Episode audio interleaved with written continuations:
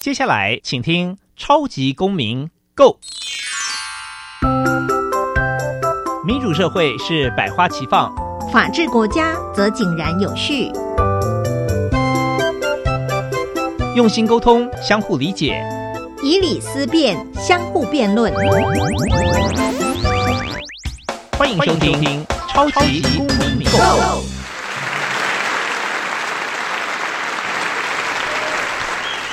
欢迎收听《超级公民购》，本节目由教育部委托，由国立教育广播电台与财团法人民间公民法治教育基金会联合制播。我是节目主持人夏立明，大家好。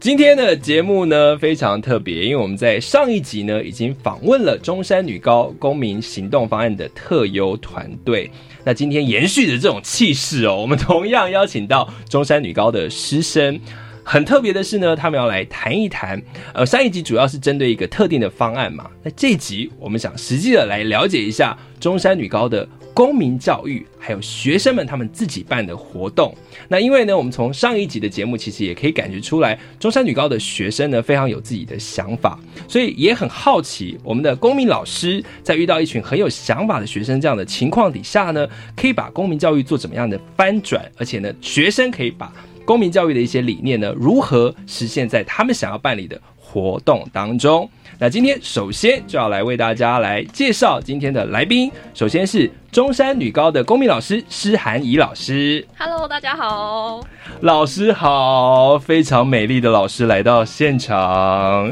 因为可能我个人以前公民老师都是属于比较古板的，所以看到一位很美丽的公民老师就觉得心情非常的好。那接下来呢？来介绍三位中山女高高三的学生。第一位来为大家介绍的是申荣玲，大家好，我是申荣玲。第二位是陈丽云，大家好，我是陈丽云。第三位是许月，大家好，我是许月。同样跟我们在节目里面的呢，还有黄启伦律师。各位听众，大家好。哇，好的，那我们今天的这个气氛啊，哈，跟上一集，因为上一集人很多嘛，哈，其实真是气势很不一样啊。但是。呃，这一集呢，我觉得他的分享呢，其实我会更好奇，因为公民行动方案，其实我们大家大部分都知道说，哎。这个行动表现其实都已经记录下来了嘛，他们本来就已经表现得很好。但回到公民教育就很好奇喽，不晓得说中山女高的公民教育跟其他学校比较起来，会有什么样不同的特色？那在节目的一开始呢，当然就要请我们的公民老师施涵怡老师来分享一下，我们在中山女高做公民教育跟其他学学校会有什么样的不同？你会因为学校的特色来做一些设计或改变吗？嗯大家其实一开始对于就是高中公民课。到底在上什么？其实还蛮多人是不是那么了解？那我们现在的话，高一啊是教就是社会，然后还有就是政治。那在高二时候会上到法律以及经济。那如果只照课本来上的话，其实学生就是只学课本上面的知识。所以我们其实，在高二啊，老师会发展出就是专题报告的方式来帮文组的学生做一些训练。那专题报告的话，其实一开始就是是商周为主题，然后后来的话就是。每个老师会自己发展，那就可能会有杂志，对那个杂志的封面主题，哇，对，然后我们可能就会以上周四出刊的，就是那个封面主题，然后请学生在下一周一周内的时间，就要把它做出一个四十分钟的专题报告。对，天啊，压力也太大了吧！原来说你高公民教育压力都这么大。对，那在这个报告当中的话，老师们其实在下课时间或者是午休啊、放学都会跟学生就是非常密切的讨论。例如说，可能会一开始以心智图的方式来讨论，就是报告大纲，然后再来帮同学去调整他们的 PPT 的结构，然后还有就是要帮同学做口语表达的训练。那这一块的话，大概是中山女高就是社会组在公民课上是非常。特殊的地方哇，这跟上一集一样，听得我都想念中山女高了，但是没办法，应该是说非常羡慕中山女高的学生在高中可以得到这样的训练，对不对？黄启伦律师，这跟你高中公民课的经验应该是无下不讲哦。这个实在是跟我自己的学习经验是有蛮大的差距，因为想到之前公民上的那种，其实。说实在，我几乎现在几乎都全部忘记了。但是其实就刚才施老师讲的，我觉得提到很重要的重点，就是说，哎，我们可能在高中公民课有学了社会学、学政治学、学的法律，还学经济，但是我们学这些东西到底是为什么要学了？那我想施老师刚才在介绍里面就提供一个很好的一个方向，说，哎，也许我们学这个，当我们碰到一个社会的事件的时候，我们就可以运用这些学学到这些知识来去对这个做一个分析，做一个报告，甚至提出自己的想法。我想这其实是一个我们觉得一个很理想的公民教育，就是说，哎，其实不但要去学到这些基本书基础的知识，更重要的是我们要去训练自己，能够把这些学到基础知识去应用到我们自己日常生活里面碰到的问题啊。这其实也是我们在学习里面很强调，就是说，当你学到了，你没有办法代表说你真正的把它记到你心里嘛。可是如果你透过讨论的方式，或老师刚才讲的高二专题报告，那因为你在报告里面，可能老师也会要求说你把课内的一些概念用进去嘛，所以你就可能可以呃把它好好的记住，或怎么样使用啊，或有一些实际的操作。那我当然想要问问我们今天的可爱的同学们，这样子的公民课，我刚才第一个问题是压力会不会太大？呢？许悦，我个人是觉得是有一点点大的，对，老师在旁边啊，就是要因为我们要立刻就是拿立刻看上周的内容，然后那些内容是有些是有些比较艰涩的，所以我们会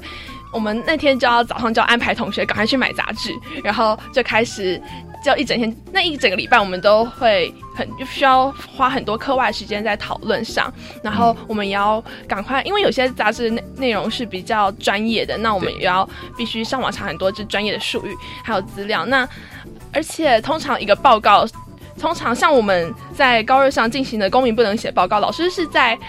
一开学的时候就告诉我们有这个报告，然后把时程全部都排出来，所以我们会有很多个月的时间才完成一个报告。然而在高二下商周报告，叫我们一个礼拜就做完这个报告，对我们来说是有一点点困难的。但是这样的挑战也可以训练了我们就是及时的组织力。那我觉得这样的训练是对我非常有帮助的。我来帮听众来问个问题，我自己也很好奇，我们可不可以举个例，有哪一个议题你自己印象很深刻？就是说，哎，你要在很短的期间之内。好，可这个议题可能你本来不熟悉，可是你得要去寻搜寻资料啊，或把老师在课内的一些概念运用在上面，有没有哪一个议题？嗯，我做的上周主题报告是一颗小胶囊，然后它的那个小胶囊就是雀巢他们所研发出来的一个新的咖啡，嗯，然后那一期我们围绕的主题就是嗯企业的创新。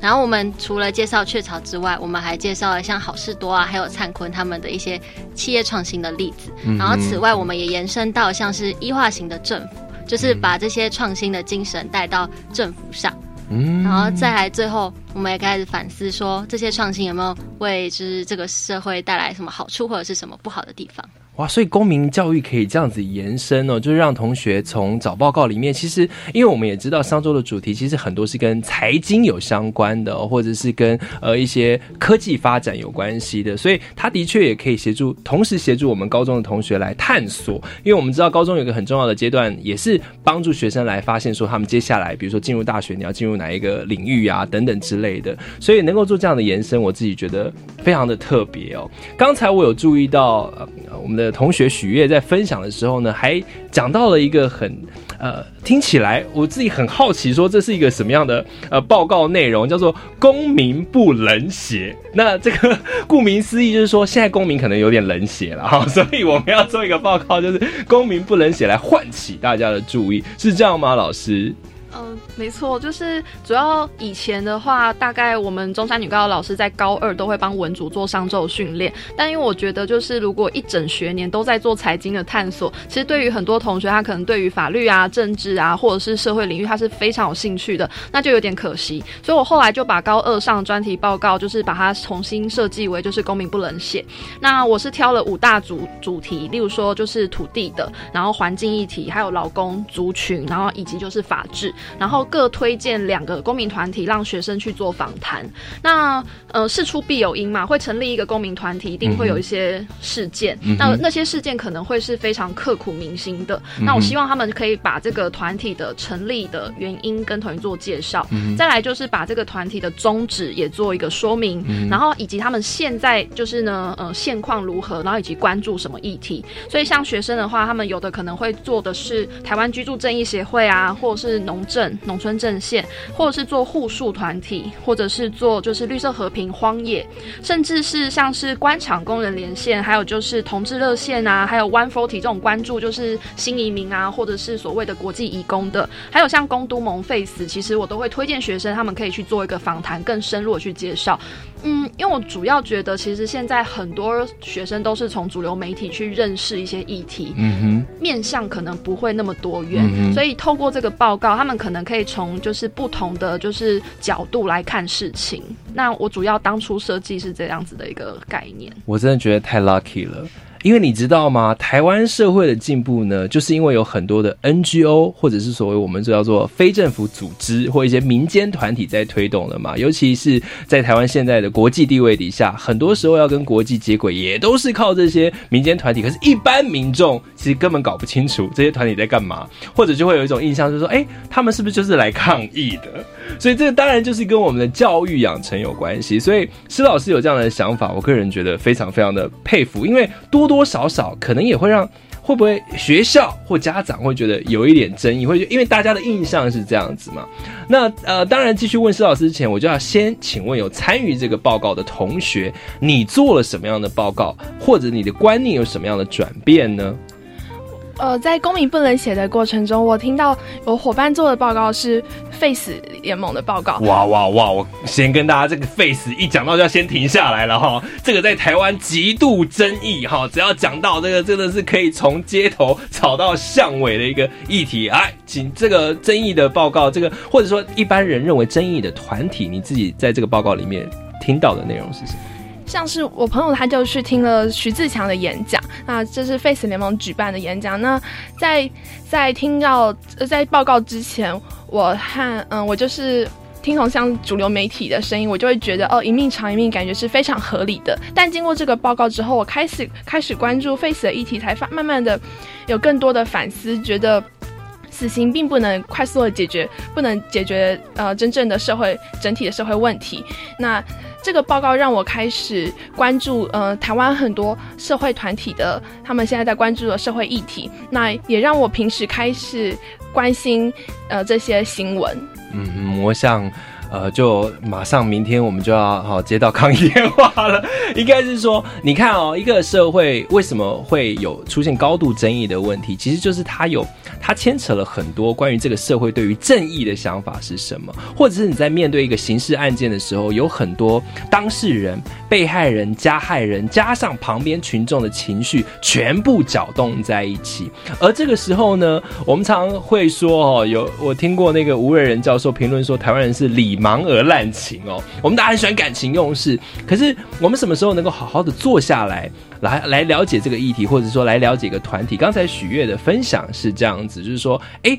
呃，刚才讲到徐自强，他是一位被判刑确定的死刑犯。可是呢，呃，在这个中间过程中，大家就觉得他的案件好像有问题。然后抽丝剥茧之后呢，其实徐自强现在已经得到自由了，因为他的案件是证据不足的嘛。所以他的里面就可以包括一些冤案的讨论，或者是说在这个刑事犯罪过程中，他的呃审讯的程序，或者是不当取供的这些问题，都会在我们了解这些团体的时候一一浮现。它不是只是你支不支持。死死刑这么简单的一件事情哦，它有它的复杂性在里面。我想，我我是想要问老师，哎，老师，你这个课会不会太刺激哈？会不会呃，有同学或家长来反映说，老师，我们为什么要讨论这个？你会怎么回应？其实这个课程安排上，就是每一周会有一个主题。那我会特别把就是 Face 放在最后一周来报告，是因为大魔王，大魔王。对，没错，因为在课程当中，我们法律啊，在第七课时候就会谈到刑法。那刑法里面就会谈到就是刑法的就是目的。所以其实学生他透过整个学期的学习，他们会对于就是所谓的法治观念会有一些新的一些理解。而在呃上过课。课程之后，他们也大概可以理解说，哦，原来就是在呃刑罚的这个范畴当中有不同的说法。那既然我们平常都接受主流的就是资讯，那换个角度去理解别人在说什么，我觉得也是我们现在公民非常需要的一个能力。那在做这个报告，我都会特别强调，我们挑这些团体只是为了了解他们，因为社会上有这样子一块的声音，那不代表你要支持他。可是，在你就是反对他，或者是要讨论他之前，是不是对这个团体有足够的理解？我觉得这个是我需要需要大家就是去练习的。哇，老师这个教育的目的非常重要，因为我们现在台湾最缺乏的就是民主深化，因为我们现在社会很民主嘛，大家有言论自由嘛，大家有投票权，所以大家都觉得说，哎、我觉得是怎样就怎样。可是那个背后的讨论够不够扎实？好，那就是要从教育做起。那个黄启伦律师会不会很惊讶？我们中山女高的这个公民课，公民不冷血啊，我们应该节目要改成这个名字才对。说实在，听了刚才施老师的说明，还有这同学的说明，其实我真的感到非常惊讶。因为就我们当然基金会其实也是一个 N G 一个 NGO 团体，那其实，在我们过去，我们其实也是一直提从批判角度说，哎，我们目前的公民社会有什么不公民教育有什么不足的地方？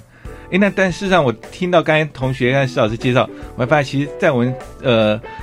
每个台湾每个角落的学校里面，其实还有很多这样施老师这样热心的老师，他愿意提供这些学生一种不不同的看法，让他更去关心他自己周遭发生的事情。我觉得这个其实是呃，我觉得非常感动的地方。那我我们也希望说，哎，全台有更多的像施老师这样这么热心的老师，这么有理念的老师，那一定能让我们台湾的公民教育更进步。其实大家会发现，其实这几年的社会运动，其实参与者有越来越多的公民老师。你会发现，因为公民老师他等于说他站在第一线嘛，看到我们的学生的成长，然后看到台湾社会的改变，所以很多老师他越来越不止在课堂上，他可能也到呃街头去，或者也鼓励同学到街头去看一下到底是怎么回事。同样的是要跟大家强调，并不是要告诉大家说你一定得支持什么或不支持什么，而是你在。认识这些议题之前，它是有很多各种面向的。那许悦要不要再分享？你刚才有说到，就是你你对于这个你在公民不能写这堂课，你在 face 这个议题的了解，有哪一些其他的课程，或者是你自己在上课的时候，你有印象很深刻？哪一个团体来学校分享，让你觉得印象很深刻嘛？或者其他同学也可以也可以分享一下，在公民不能写的单元，因为我们老师很很认真的设计了这个课程哦，想要了解。但一般的，对于一般的高中生来说，这样子的压力会不会会不会太大呢？哦，我们现场现看来到现在还没发言的只有陈丽云同学，那我们要请丽云来讲一下。所以你你有你有认真在上公民课吗？有啦，有点心虚哦。那这个这个高二的一连串训练，不管是刚才谈到的公民不能写，或者是呃一些商周的专题训练，你自己觉得在公民教育的你比较影响的是什么？嗯，应该说对于我来说，在高二这段期间，对我最大改变不是公民课上的什么，而是在之前我认识一群在关注议题人，就是在学校之间推广各种议题的朋友，所以他们带起了我对于各种议题的想象。哦，所以其实你看，呃，中山女高是有这种空间的。除了我们有正规的公民教育在做，然后老师呢也很热情，然后也很用心的把一些社会团体或者是 NGO 介绍给学生。那呃，丽云谈到的是另外一个面向，在中山女高是有这个空间，可以跟不同议题，就是说关心的同学们，像是集结或组成社团这样子嘛。丽云要不要多多分享一下？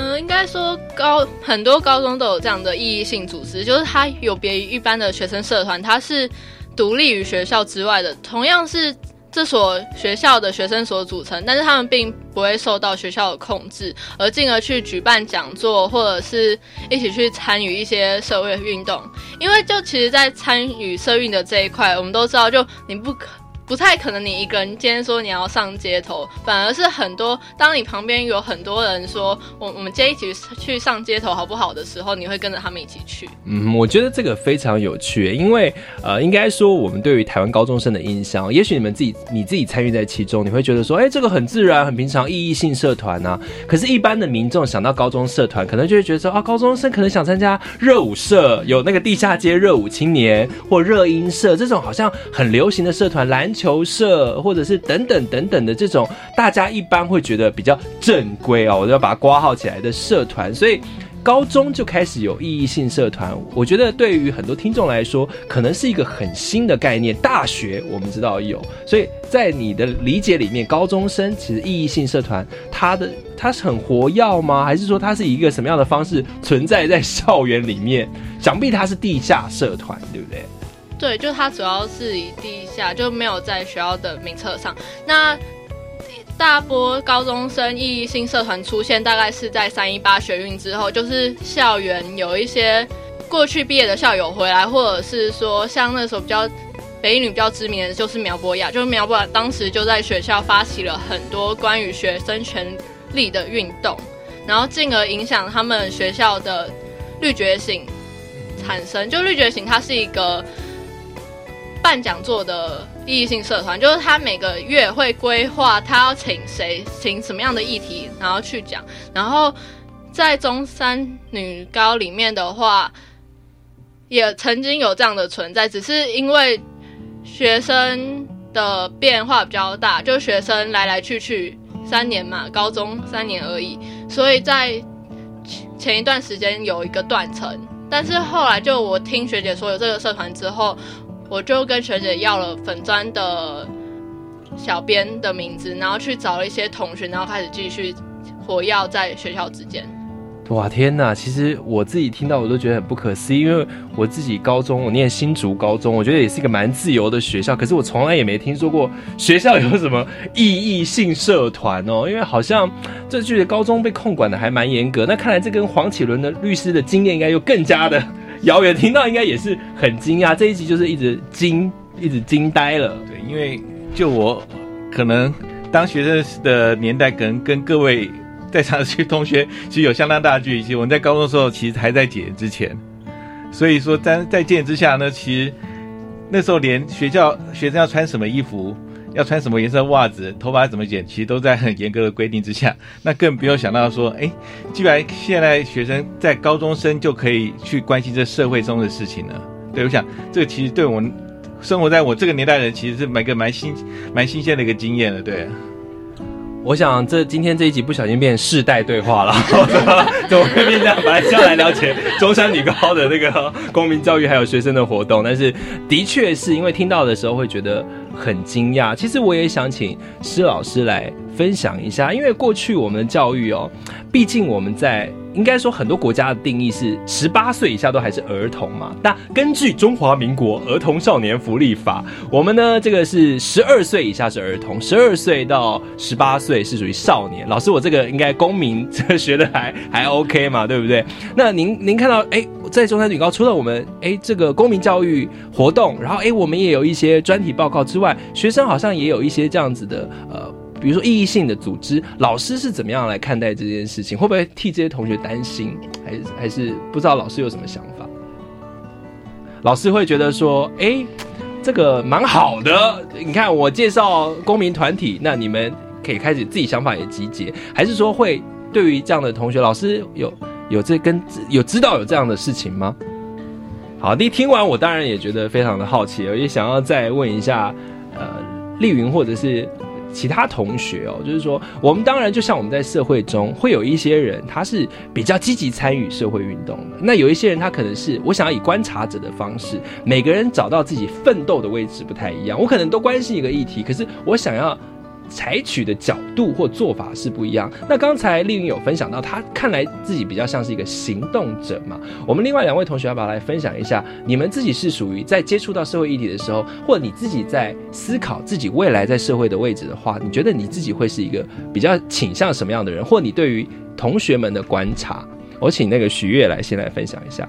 呃，我认为。会呃，同学采取立场的前提的原因是他们对呃资讯的了解程度，像是像我们学校去年发生的性平案件处理程序不正义的问题上，像我和我们班上的朋友是对这件事情比较了解的，所以我们就比较愿意站出来。那其他班的同学。嗯，他们除了除了我们都有的就是学测的课业压力，还有对这件事情比较不了解，所以可能对是否要站出来发声而感到比较迟疑。但是在我们呃站出来抗议之后，就是许多同学都帮我们用手机直播或是帮我们拍照宣传。那他们以观察者的角色，那也让也对这整件事情有所注意。所以我觉得就是发起者和观察者都是。只只要开始关注这个议题的话，就是都是都都会有帮助的。好，我想听众一定很好奇哦，是什么样的争议事件？我们稍微休息一下，我们回来的时候，请许悦继续来分享。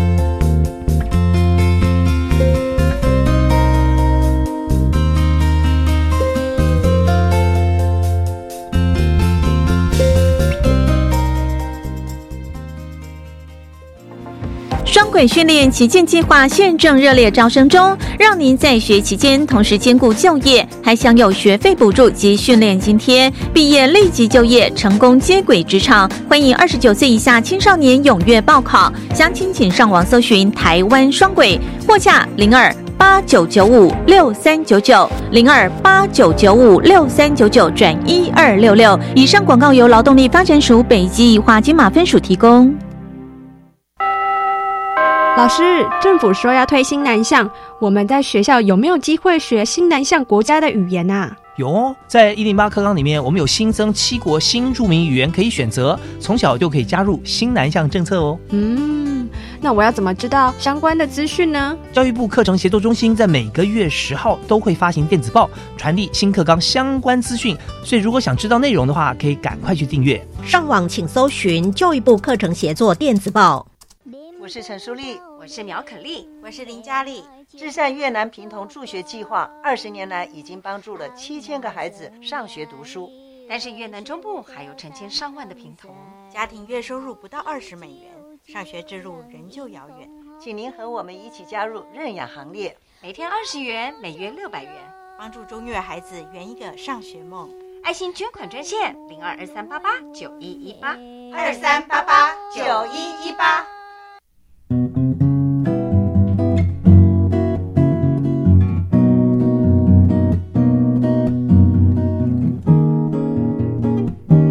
我是苏命苏米恩，你现在收听的是教育电台。哦，朋友们就爱教育电台。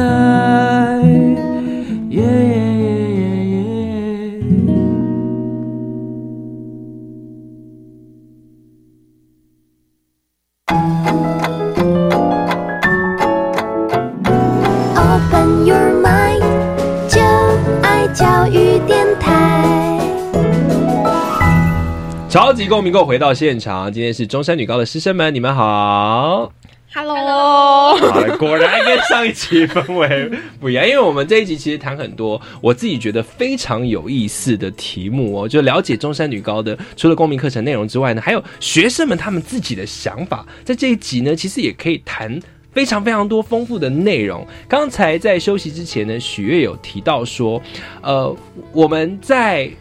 观察不同的议题的时候，我们可以站在不同的位置。有时候你可能是行动者，有有时候你是呃观察者，有时候你可能是研究者。而你在其中一个行动参与了，你该有简单提到。我想请你帮听众们来介绍一下这个性平案件的争议，它是一个什么样的来龙去脉呢？性平案件，嗯，我学校的性平案件最主要的问题就是程序处理程序不正义的问题，就是，呃，让性被性骚扰的学生他。在提出申请之后，并没有成为申请人，所以没有拿到性平案件的处理结果报告。那这个处理结果报告上面最重要一点就是，他有写要如要如何提出申复。那如果没有拿到处理结果报告，就无法提出申复。那为什么要提出申复呢？就是因为，嗯、那么那个老师他已经性连续性骚扰学生七年了，已经是性骚扰的累犯。天哪！所以中山女高之狼有这个人，Oh my god！但是就是一直到去年的时候，才有学姐就是站出来说有被性骚扰过，那才提，然后才透过老师才提出了，才开了性评会。那但是那个老师他受到处罚，就是被记一之大过，然后上了一些性嗯、呃、性别平等教育的课程，嗯那还有他学校让他请了半年的育婴假。就是领六成、六成薪水，然后他在育婴假，所以哦，对，所以他在下学期又会回到学校哦教书。哦那这个处罚就是非常轻的，对于一个性骚扰性骚扰累犯，应该要有更更重的处罚。那学生知道结果之后，就觉得，哎，学生是透过其他的管道，而不是就是正式。呃，学校文书的管道来知道老师受到了处罚的结果，嗯所以他知道之后，但是他无法提出呃行政的救济，就是没有办法提出申复。嗯哼所以在我和朋友知道这件事情之后，那个时候刚好是九二一的前三天，我们就规划在九二一的防震演习的时候，嗯嗯、向学校喊话，那也希望可以引起社会大众的关注，让借由舆论压力，让学校开始重新审理这个问问题。哇，那因为我们现场就有律师在哦，哈，当然这个案件我刚才听起来啦，因为可能呃还要有更多的细节才能去判断哦。但是律师，你听到这边，你觉得这对这个案件有没有什么一些专业的分析？我想这个案件其实，也许我们没有实际看过他相关资料，可能就他实施的内容，到底诶，这位老师他是不是曾经做过这样的行为？那也许我们在这可能没办法做一个很明确去去判断，或是。或者是批评，但是我想这其实最大的问题就是程序正义的问题啊。对，那因为既然一发生一个类似这样一个性平的案件，那其实不管是性平案件，或者是纵使或者在一般社会上的民事、刑事、行政案件，其实都一样，我们都最基本就是一个程序正义。那最基本程序正义呢，它就是要让与这个案件有相关人，应该要给他一个充分说明、表达自己想法的意见的一个机会，他有机，然后他也能提出对他自己有利的一个证据，然后。同时呢，他如果受到这样的一个判断，他如果觉得这个判断或这个判定，他是觉得他呃他是没办法接受的话，应该也要给他一个合法一个适当一个救济的程序。因为我想没有人是神，他没办法说他的判断一定是正确的，所以我们也必须要给他一个救济的程序。那至少在从刚才这老师的还有学呃同学的说明里面，我们可以看到说，好像在学校里面在处理这个事情。好像就希望尽快把这程序走完，然后大家最最好大家不要注意到最好。那所以说这个东西，但是好像就没有顾虑到这刚才程序正义，就是这个因为最跟案件最有关的，当然就是学生，特别是可能是一个受被害者的一个学生。那我们是不是给他一个充分说明机会的呃充分说明的一个机会，或者说给他一个他觉得当学校认定的事跟他觉得实这实际经历的的事实不同的时候，有没有给他一个救济的机会？那如果没有的话，我觉得这个处理程序，那其实就是可能违反我们最基本一个程序正义的原则。我想这里面当然还有很多那种呃阶级不平等，因为对于。老师还是学生来讲，在学校他地位就是不一样，这个是很明显的一件事情哦。那尤其是当然，我们对于传统学校的印象就比较是这样，希望息事宁人啊，大事化小，小事化无啊，等等之类的。如何认真的看待同学所提出来，尤其这其实是一个非常严重的案件。那同学刚才也提到了说，希望能够引起更多学生的关注，所以你们做了这样的行动。这个行动的后续呢，的确有引起大家的关注吗？是的，呃，这个行动还蛮有效的，是在呃抗议的，我记得是过了一一两天后，校长就召开了，呃，校长就在校务会议上就承认他们的程序正程序不正义的问题，真的啊。然后在十二月的时候，该名教师也遭到解聘，而且终身不得再担任教职。那这件事就告诉我们说，在看见嗯不合理的事情的时候，应该要站出来。就是可以集结众人的力量发声，大家的声音就是力量。哎，这也太夸张了吧！就是你看这个前后处理的这个方式，跟他所面对的结果差距这么大，只因为学生有没有为了自己的权益站出来，或让更多人知道哇！所以哇，真的许愿，你真的做了一件。非常令人敬佩的事情，因为这其实需要很大的勇气。不管是刚才丽云讲到的这个呃意义性社团的经营，或者是说你要为某种事情站出来，当然我们人有基本的正义感，但是要化为行动的时候是很差的。你当时上台没有皮皮错这样子吗？还是你已经准备好了？嗯，那时候要发起这个行动，其实也有许多的顾虑。首先是那时候是九月了，那我们一一月要考学测，所以课业压力其实是非常大。对高三生而言，就是还要搞搞社运，是一个非常就是应高三生理当应该要就是躲在书堆里面，就是隐居不问世事。但你没有对，但但是所以要要从书堆里走开，这对我来说其实就是一个很大的困难，它可能会影响到我的学业成绩。那再来就是。我们在宣传活动的时候，其实，呃，有许多人对我们就是嗯，冷眼相待吧。像是有些有些老师甚至会就是跟学生说：“哦，没有发生这种事情。”或者是我们在呃宣传活动的时候，会就有朋友就说有有些同学会说：“哎，你们都高三了，应该好好读书，为什么要管这么多？”那站出来的时候，像是在抗议的当天，那时候是九月。就是九点二十一分，在大概九点十八分的时候，我们发现大神功坏掉了。天哪！所以那个时候我们就在校园跑来跑去，然后到处就是借电池，到处想有没有其他的东西。那所以后来我们就真的没有办法了，所以就只好直接用直接用喊的。那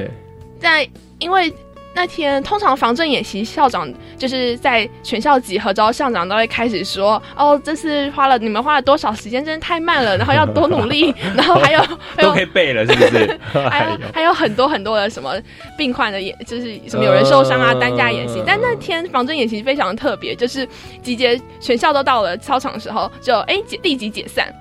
那时候我们班就，所以学校有听到风声，是不是？对，因为我们有在宣传，所以学校应该有知道有这件事会发生。那那个时候我们就非常的紧张，因为我们本来的排练是，就是校长会先讲一大堆话，那讲一大堆话的时间，我们可以就准备一下，冲上去什么之类的。但是那个时候就完全来不及，所以我们就。那时候我的朋友他就很勇敢的就直接喊一二三，然后我们就拿出我们的标语，然后就开始大声的喊，就是真相公开，狼师走开。那一开始就只有我们班，那时候大家都非常的紧张，就我也一直发抖，但是就是索性后来就是我们嗯我们的前后两班都是都一起加入我们，那后来就变成嗯因为有些。因为我们是只有没有麦克风，所以有些像是在高一高二的学生，他离我们比较远，所以就没有听到这些声音，所以就直接回到教室。对，那高三的学生就是有些他们就会围绕着我们，然后帮我们开直播或是拍照。对，那校长后来那时候也走下来跟我们谈一谈。那最我觉得最最厉害的是，呃，最令我敬佩是我朋友他后来就是在校长跟我们说，好好好好好，都可以都可以，就是我们拿出了一张我们用手写的，就是学生的诉求书之后，就是校长。嗯，校长就是就是有点像，就是想快速的让我们回去教室。他说：“好好好好。”那个时候，但是抗议的声音都还在喊，我旁边就很多人都很大声的在喊标语。那时候我们就想说，要怎么结束呢？那但这令我敬佩，其实我朋友就站出来就说，他就很大声的说：“哦，谢谢大家的参与。那校长已经承诺他会达成，他会呃再重新审视这些案件了。那大家可以回去了。”哇，听了觉得好想哭哦！真相公开，狼师走开，这么简单的一个诉求，学校的性平的处理的。小组没有办法做好，需要同学利用一个防震演习，然后学校还试图要把这个行动来消灭，可是大家还是想办法在遇到各种情况底下把这件事完成了，非常不容易。我我个人听了之后觉得非常的感动，也想请律师来来听。现在你更了解这个事情的最后的发展的结果，律师有什么样的想法？像听过不知道谁讲过一句话，说其实民主社会最大的敌人就是沉默的大众。当大部分人都沉默的时候，其实就有少部分人因此而获得利益了。但你你这时候等他看到获得利益，你觉得在觉得哎不公平的时候，那时候你没办法改变了。那唯有说我们自己去关心这个社会的事实的事情的话，而且很清楚表达文字的意见，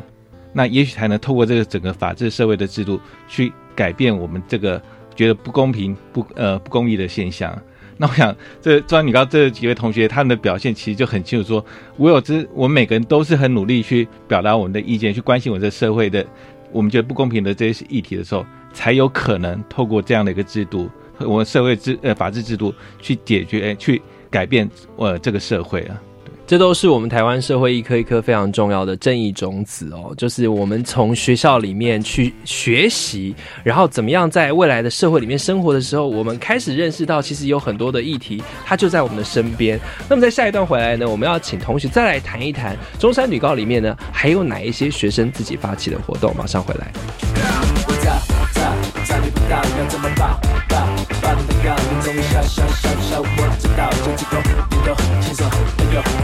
现在生动想要在笑话，绝不能让别人看笑话，来当重要事的复古派。Everybody 跟着我，随觉点才有派。抱。你的手放胸口，我是手放我的胸口。我喜欢爱笑的你，但是这一句太俗气。该换温情的造句，你莫微笑如茉莉。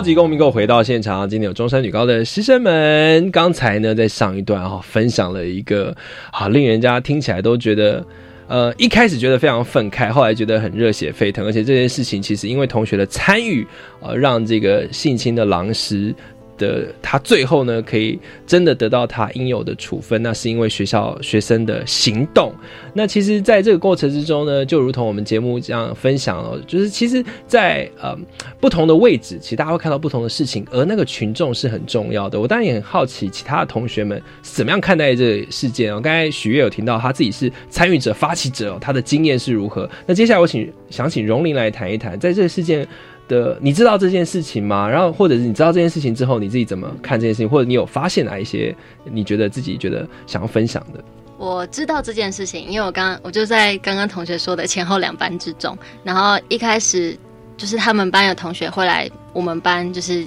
给我们一些标语，然后请我们在仿真演习的时候配合，就是呼喊一些口号之类的。但我们班嗯比较分成像两派人，有一派人就觉得哇好有趣哦，就是哇我可以参与这种活动诶的这种感觉，但是另一派人就会觉得说哈我现在都已经高三了，就是。在一年就要毕业了，为什么我要去搞这些？就是嗯可能会深陷我于危险之中的一些事情。嗯但就是慢慢越来越了解这些事情的内容之后，我们在当天也是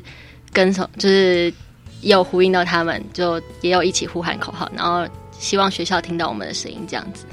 其实我常常觉得这种事件有时候是一种人性的考验，因为你其实不太了解说你自己身旁的同学他会怎么样的去反应，然后大家诶真的做出这个反应的时候，你也会觉得说，诶，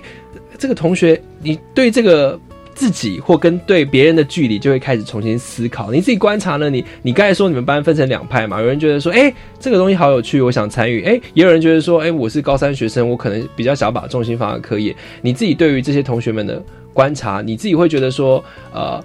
你会觉得呃，你会自己偏偏向觉得说，哎、哪一派的同学应该你重新思考吗？还是说你的观察的是什么？我很好奇。嗯，在我认为，就是比较保守派、比较安全型的那种同学们，他们只是还不太知道这件事情的前后因果关系。嗯但他们真正了解之后，他们也会觉得说，诶，如果我有这个力量的话，我也可以为其他的同学或者是学姐们站出来，然后一起发声，这样子。嗯就是他们了解事情之后，会比较愿意站出来。嗯哼哼，好，我想这个事件真的是让我们对中山女高的同学们，其实也觉得。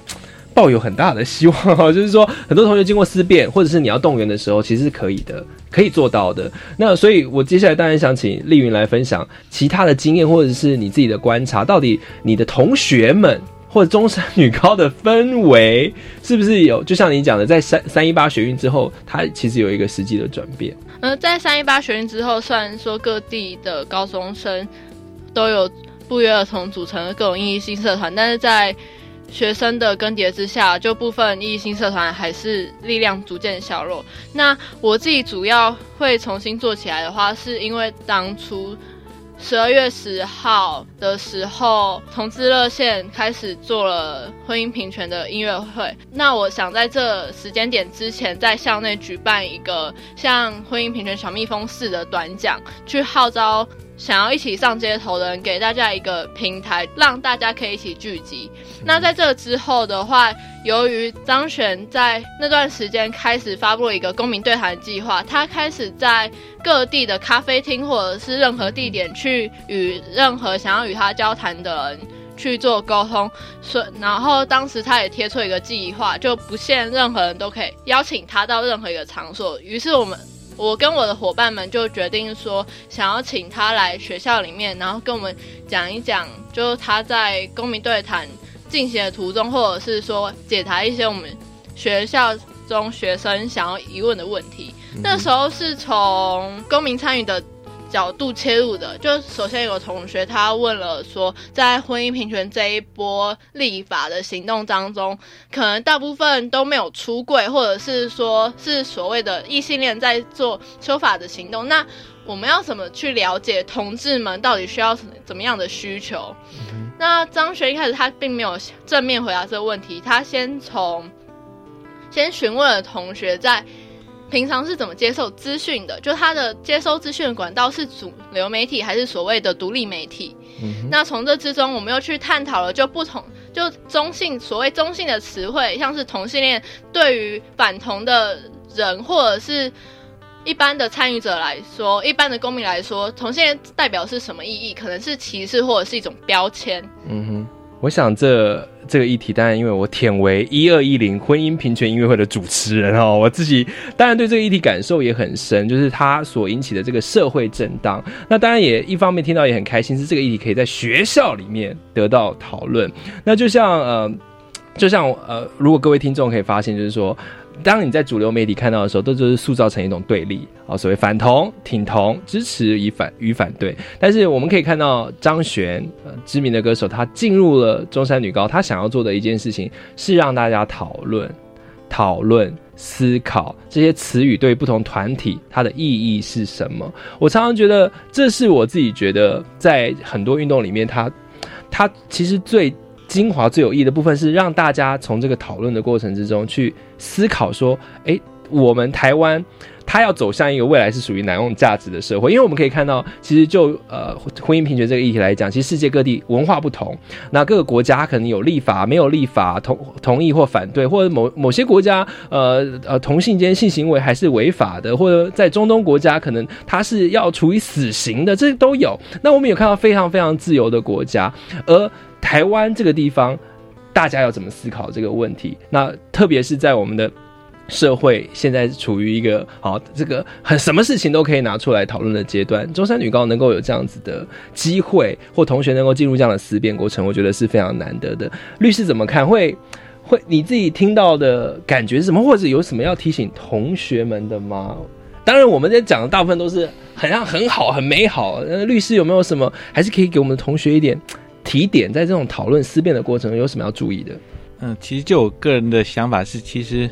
就像刚才主持人有提到说，我们现在社会好像把所有的一个问题都分把分为正反两面，只要对方就是敌人，就是魔鬼，就是恶魔。但我想，我一再强调是，其实，在我们民主法治社会里面，很重要的是，除了投票之外，更重要是在投票之前，你怎么做出你自己的决定。那我们在这里可能做一个广告，就是我们基金会的。就出版了一个教材，就是民主民主基础系列。这个教材里面，它其实就是在这个学习过程中，让小朋友常常去处于学习处于不同的立场，然后说，当你在这个不同立场的时候，你对这个问题有什么想法？那我想，这个就是刚才这个同学讲的，是我们常常接接触这个问题，接触这个呃相关资讯之后，我们才能更清楚说，我们觉得什么是对的，什么是适当的。对我想我们律师非常专业哈，就回应不忘宣传哦。我们的基金会民主基本教材，还希望大家多多支持哦。那当然，我这边作为那个 Devil's Advocate，我还是当然要浇个冷水哦，因为我们当然不跟不能够什么事情都看这么好的面相。那我我以我自己常常受到的提醒来跟各位同学分享。我记得我常常在对很多社会议题有自己的想法，或者是一般来讲觉得自己好像在进步的这一方的时候呢，呃，我有一位朋友，他很深切的提醒我，他说其实呢。你的战场就在你的家里，你把你关心的议题跟你爸妈谈一谈，你说服你的爸妈来重新思考死刑议题，或跟他们谈论同志议题，或跟他们谈论土地正义或程序正义，你就会发现，这个是你最亲的人，你能不能说服他？而我发现这件事是非常非常困难的，而这可能是我们在整个学习过程之中，你要如何跳脱你的同温层。呃，现在呃到节目的尾声，我还是想请我们另外两位同学哦，他荣荣林你今天发言比较少。刚才我们谈到这个，我们要跟自己同温层外的人对话，你自己有什么样的想法？嗯，就像在。抗议事件完之后，我有回去跟我妈妈，就是说了这件事情。那她听到一开始就是做好自己学生的本分就好了，但是在后来看到学校真的有改变，她也就是渐渐会开始觉得说，哎，其实我们的力量也是不容小觑的。嗯，所以大家我们毕竟哦，在我们这个台湾社会里长大，还是对于父母有一种权威性的思考。可是你慢慢慢慢的长大，你就会发现说，你爸妈也不过就是一般人，他们只是说他们比你早出生，然后生了你，但是他们其实在整个社会过程之中，他们也有要跟孩子们一起成长。但愿意跟孩子们一起成长的家长是最好的。那可能有更多的家长，他还是想要维持某一种权威，所以能够能够听到你的妈妈。或家人有这样的反应，其实是非常难得。你应该要非常开心自己有一个这么开明的家庭哦。那丽云呢？可是我会比较少在家里讲这些事情，因为就是呃，我阿公阿妈跟我们一起住，然后就平常如果在看政论节目的话，就因为我爸妈比较偏绿的一方，然后我阿公阿妈比较偏蓝的一方，然后就有的时候就会开始吵架，所以我会比较少讲。而且其实我觉得，就是在校园里面推议题也没有那么的，就是成功啦。就是像像最近最近热线跟婚姻平权大平台在推的平权公投，就在我们班上就其实很少人签。一部分是因为没有所有人都是十八岁，但是一部分是因为就他们觉得这个这跟我没有太大的关系，所以我就会。交往就是跟跨就去做跨校的交流，嗯，就跟跨校的朋友一起去办，在暑假办一个营队，然后给大家讨论议题的机会。嗯，我想这其实你提到的也是很多台湾的社会运动团体遇到的问题哦，就是说，如果这个议题这么重要，为什么别人不来参与？这个问题没有办法问别人，有时候你只能问自己。那问自己的过程中，就是一个反思的过程。如果这个东西这么重要，为什么大家不参与？而这个这个情绪绝对不能变成是一种怨气，因为我自己本身也看到很多的社会运动者，他如果一直。陷在这种郁结里面，你知道吗？他出不来，他觉得说：“天哪，全世界人都不懂我！天哪，我我居然在做这么孤单的事情，你们这也不关心，那也不关心，那你运动做不长久。有时候一个议题要比的是气长，就是看谁活得久，对不对？所以对于婚姻婚姻平权议题，我当然个人是非常乐观，因为那个民调看得很清楚嘛，年轻的朋友就是支持率是非常高的嘛。那我们就等比较老一辈的人，就是可能等他们就是就是慢慢的就是了解了这个议题之后，哈，就社会就会有改变了。那当然，呃，在节目结束之前，想请黄启伦律师来做一个结语哦。今天这一集，哇，出乎我们的想象，我们本来以为只会听到一些学呃中山女高的一些学生自治发起的一些活动啊，什么写明信片啊、折纸鹤啊，哇，完全出乎我们的意料之外哦。黄律师，其实如果说我们每个青年都能这样像他们这样这么关心我们的社会，关心我们自己周遭生活，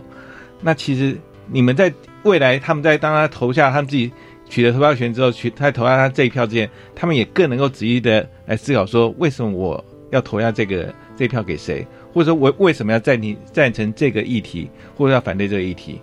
那其实从今天节目里更让我看到台湾未来的希望所在了。最近我一直关注一个议题是转型正义的议题哦，台湾转型正义非常大的争议，为什么争议这么大呢？其实跟我们前面讨论一连串的议题都有关系，就是大家对于一个历史观或对于正义的想法差距太大，落差太大，所以呢，我就注意到那个台大教授华一芬教授就说了一句话，他说：“其实所谓转型正义要做的成功。”都跟教育有关系，所以今天公民教育老师在这里。当然，这不只是公民教育，因为这把责任都推给公民教育老师也太不负责任了。而是说，我们整个整体的从我们的国民教育里面，然后呢，他他是如何的去跟学生讨论这些议题？那今天的我同样的就是能够跟呃黄启伦律师有同感的，就是感到非常有希望。就看起来我们在中山女高这个气氛是有带出来的，而同学们有很多。我觉得已经表现的非常好，但有很多可以继续再提醒自己，然后也可以透过不管是跟老师的讨论，或自己跟这些同才的讨论，更重要的还有我刚才讲的跟自己不同意见的人的讨论。那这这意见人，就通常是自己爸妈 开始哦，你其实就会有非常不同不同的收获。那呃，其实就也有点像我们这个节目一直以来分享的，就是说你关心这个议题，其实会让你的人生变得很不一样。因为我们的人生就是这样嘛，生老病死嘛，对不对？就是你的人生就来走这一遭。可是你因为关心社会，所以你的生命变得非常非常的丰富。那这讲起来，所以是是很是很老套了，但是的确是的确是如此哦。那我想要再次感谢呃中山女高的师生今天来到现场，非常谢谢你们，感谢你们来到现场，谢谢。那我们要谢谢黄启伦律师。一起陪伴，那我们超级公民购，下次见喽，大家拜拜。学习思辨的智慧，散播正义的种子。